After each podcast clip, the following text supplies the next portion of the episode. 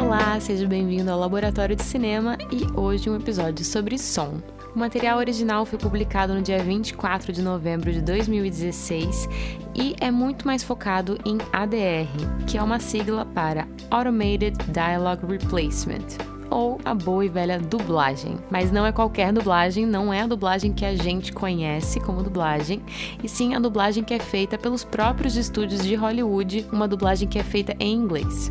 Vou explicar melhor o que é A D R no episódio e no final a gente volta para conversar um pouquinho mais.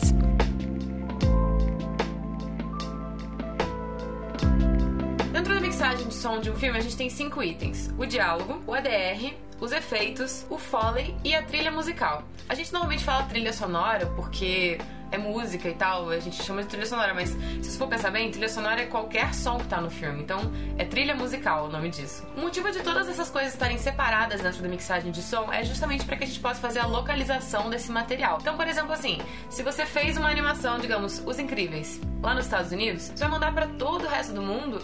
Em geral, as crianças não têm aquela velocidade pra ler as legendas e muito menos falar inglês fluentemente. Então a gente vai selecionar essa parte de diálogo e usar isso na dublagem. A versão brasileira, Herbert Richards, é a mais famosa do mundo inteiro e ganhou muitos prêmios já pela qualidade e tudo mais. Ainda tem gente que não gosta de dublagem brasileira ou gosta só pra desenho animado e tal, isso é uma questão muito pessoal. Mas quando a gente fala em dublagem em Hollywood, as pessoas ficam, como assim? O filme tá dublado? Não dá pra entender isso, porque justamente as pessoas associam a ideia da dublagem a uma mutilação na obra original. Só que os motivos para A D R podem ser muito variados. Pode ser que rolou um barulho na hora da gravação, que a captação do áudio não ficou muito boa, ou às vezes o ator tem um sotaque muito forte e algumas frases ficou muito difícil de entender, então facilita a compreensão. E acho que um dos casos mais famosos de A D R, que você com certeza viu e pode ser que nem tenha notado, foi em Batman O Cavaleiro das Trevas Ressurge, quando Tom Hardy teve que fazer A D R em quase todas as falas dele, como bem. Afinal de contas, o figurino dele impossibilitava que ele falasse de uma maneira fácil de compreender, que a captação do áudio ficasse boa. E além do mais, a primeira cena do filme é dentro de um avião em queda livre. Então, tipo, tinha que ter A D R ali, de qualquer maneira. I've gotten reckoning it and the borrowed time you've all been living on. Beautiful.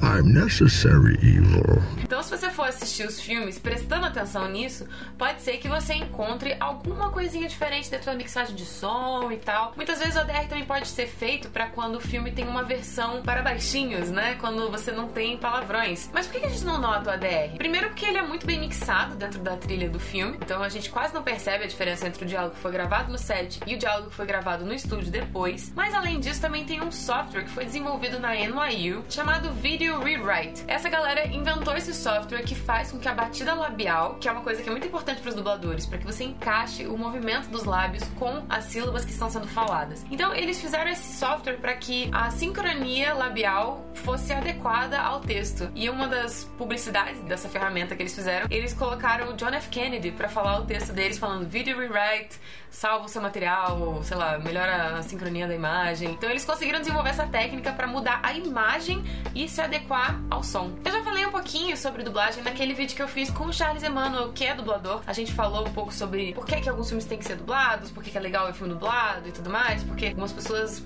priorizam muito o filme, quero ver o sotaque, quero ver a voz do ator e tudo mais, e acabam preferindo a legenda. E algumas curiosidades que trouxe aqui sobre Portugal, porque a gente conhece muito a dublagem brasileira, a gente cresceu vendo esses desenhos e filmes, mas em Portugal era proibido dublar filmes até mil novecentos e quarenta e oito. Isso tudo por causa de uma lei que protegia o patrimônio cultural, porque no entendimento deles, se você não tem filmes dublados em português de Portugal, as pessoas vão assistir mais filmes portugueses, porque elas não vão ter paciência de ver filmes em inglês ou em alemão, em chinês, ou sei lá, que não faz muito sentido. Mas até noventa e quatro, justamente porque Portugal não tinha essa tradição de dublagem, eles exibiam os desenhos e alguns filmes infantis com a dublagem brasileira. Então muita gente viu vários desenhos com a dublagem brasileira em Portugal. E a partir de mil novecentos e noventa e quatro foi que começaram a investir na dublagem portuguesa. E o primeiro filme de longa-metragem que foi feito na dublagem versão português de Portugal foi O Rei Leão. Quando o mundo te vira as costas, tu viras as tuas costas ao mundo.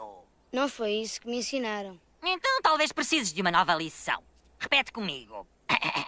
Hakuna Matata. O quê? Hakuna Matata.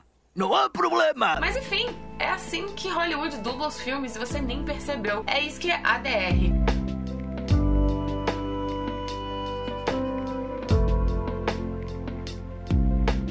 Conforme eu explico durante o episódio, a trilha sonora do filme é composta por diálogos, A D R, efeitos, Foley e trilha musical. E dentro da parte de diálogos, a gente tem mais de uma faixa. Isso porque quando os estúdios de dublagem vão fazer a localização para cada um dos países, a localização é como se fosse a tradução desse conteúdo, mas vai além de só a tradução. A localização envolve o trabalho do tradutor, do diretor de dublagem, do ator que faz a dublagem, do dublador e, claro, a mixagem final desse conteúdo localizado. Os diálogos vão ter muitas faixas, porque cada ator precisa ouvir uma parte do diálogo que está sendo falado, e muitas vezes a gente tem coisas que fazem parte do que é o idioma original, mas que não estão na faixa de diálogo. Como, por exemplo, se você tiver dois personagens atravessando a rua e conversando e, no fundo, um anúncio, um carro de som anunciando alguma coisa. Essa faixa vai ter uma outra mixagem para dar essa sensação realmente de que aquilo tá no alto-falante, no megafone, e vai ser numa faixa diferente da faixa do diálogo dos atores originais. A D R, efeitos e trilha musical são alguns conceitos que agora vocês já conhecem, já que vocês ouviram essa explicação sobre A D R. E eu quero focar em falar um pouquinho sobre Foley. O Foley é uma parte do áudio que a gente não necessariamente percebe, mas que sempre tá lá.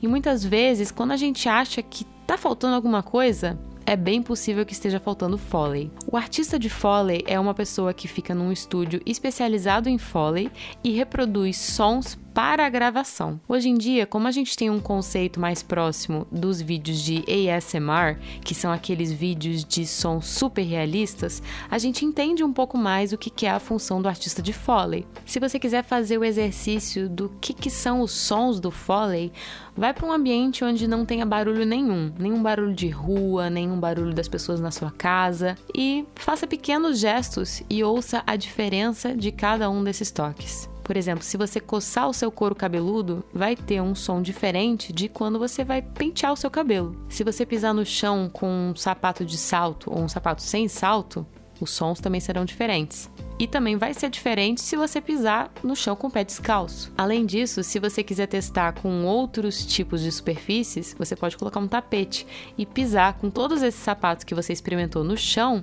Como é que funciona esse som no tapete? Um estúdio do artista de Foley normalmente tem uns lugares de mais ou menos um metro ou meio metro quadrado, superfícies diferentes onde ele vai usar sapatos diferentes para gravar os sons daqueles passos. Muitas vezes um estúdio de Foley tem cascalho, grama, piso frio, piso de madeira. E o artista também vai ter tipos diferentes de sapatos para gravar o impacto desses sapatos em cima dessas superfícies. E ele também vai gravar em ritmos diferentes, porque afinal de contas uma pessoa andando tem um som diferente de uma pessoa correndo. Uma outra coisa que eu mencionei durante o episódio foi a criação de um programa chamado Video Rewrite.